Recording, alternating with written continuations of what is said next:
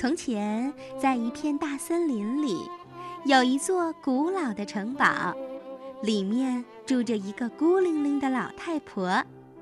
她是一个女巫。白天，她会变成一只猫或者猫头鹰；晚上，她就会恢复人形。她最喜欢做的事，就是用咒语把森林里的动物诱骗过来，然后把它们烤着吃掉。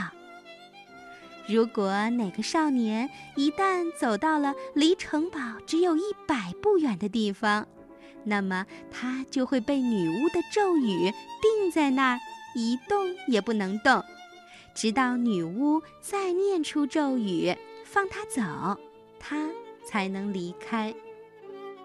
如果哪位少女一旦走到了离城堡只有一百步远的地方，女巫就会把她变成一只小鸟，将它关进笼子，放在阴森森的城堡里。在城堡里面，女巫已经关了七千只小鸟啦。当时有一个名叫约丽丹的少女，她是所有少女当中最漂亮的。她和一个叫约雷德尔的小牧羊人已经订了婚，他们非常喜欢对方，马上就要结婚了。有一次，两个人为了说悄悄话，约丽丹和约雷德尔一起走进了森林。约雷德尔一边走一边提醒着姑娘：“嘿，小心一点儿，别太走进城堡了。”这时的大森林显得格外迷人，阳光透过树林照在空地上，斑鸠咕咕地唱着歌。突然，约丽丹伤心地哭了起来。约雷德尔也非常的难过，两个人感觉好像就要永远的分开了。他们到处寻找回家的路，可是怎么找也没有找到。太阳一半露在山尖外，另一半已经落山了。小牧羊人约雷德尔在前面的灌木丛里找路，找着找着。他看到女巫的城堡就在眼前了，不禁吓了一跳。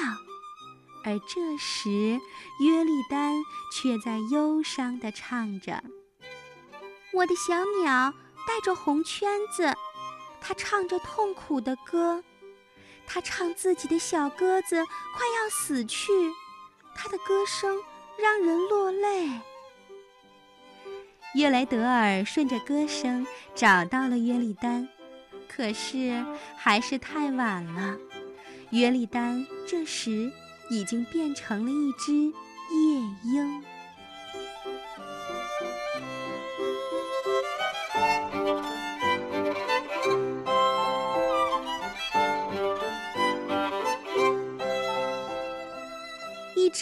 光灼灼的猫头鹰绕着约利丹和约雷德尔飞了三圈，同时高声的连续呼叫了三次：“嘟呼呼，嘟呼呼，嘟呼呼。”突然，小牧羊人约雷德尔的手和脚都不能动了，他既不能说话，也不能哭，就像一块石头那样站在那儿。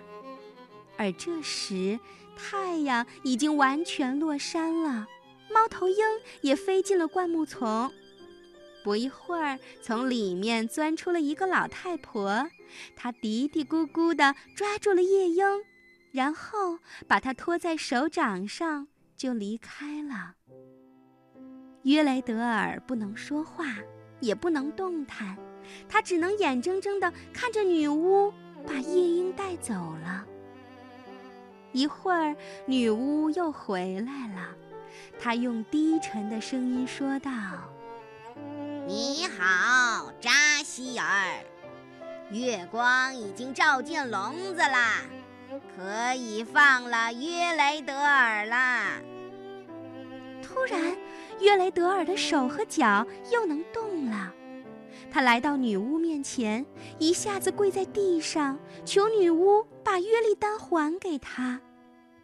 可是这一切都没有用。女巫邪恶地笑了笑，说：“哼，你休想再得到它。”说完之后，就消失在森林里了。约雷德尔非常难过，他一下子就哭了起来。他大声喊叫着，可是这一切都没有用。最后，他绝望地喊道：“天哪，我现在该怎么办呀？”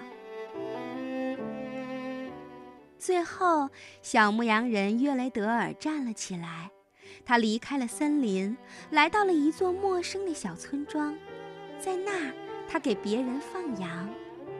约雷德尔经常回到森林，每次他都绕着女巫的城堡转来转去，但是不敢靠得太近。可是他从来都没有看到过约丽丹变成的那只夜莺。也没有再听到他的歌声。有一天晚上，约雷德尔梦见自己找到了一朵紫色的花，在花的中间有一颗美丽的珍珠。他拿着这朵花来到了女巫的城堡，他惊奇地发现，只要是被花碰到的地方，女巫的魔法就都解除了。最后，在那朵花神奇的帮助下，约丽丹重新获得了自由。于是，在第二天醒来以后，约雷德尔开始寻找梦中的那朵紫色花。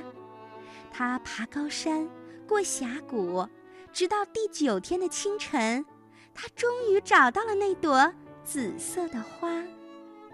他看见，在花的中间有一滴露水。像他梦里那颗美丽的珍珠一样大。约雷德尔高兴极了，他摘下了那朵花，带着它不分日夜地朝着女巫的城堡赶去了。当约雷德尔离城堡只有一百步的时候，他再也没有被魔法定住，他十分高兴，继续向城堡走去。他用花朵碰了碰那扇大门，门就自动打开了。约雷德尔走了进去，来到了一座庭院里。这时，他听见了几百只小鸟的歌声。女巫发现了约雷德尔，她生气极了，一边朝约雷德尔大喊大叫，一边朝他喷吐毒液还有胆汁。可是，因为约雷德尔手里有那朵神奇的花，毒液和胆汁都没有办法伤害他。约雷德尔终于找到了小鸟们唱歌的地方，他望着七千个鸟笼，不知道怎样才能找到他的约丽丹。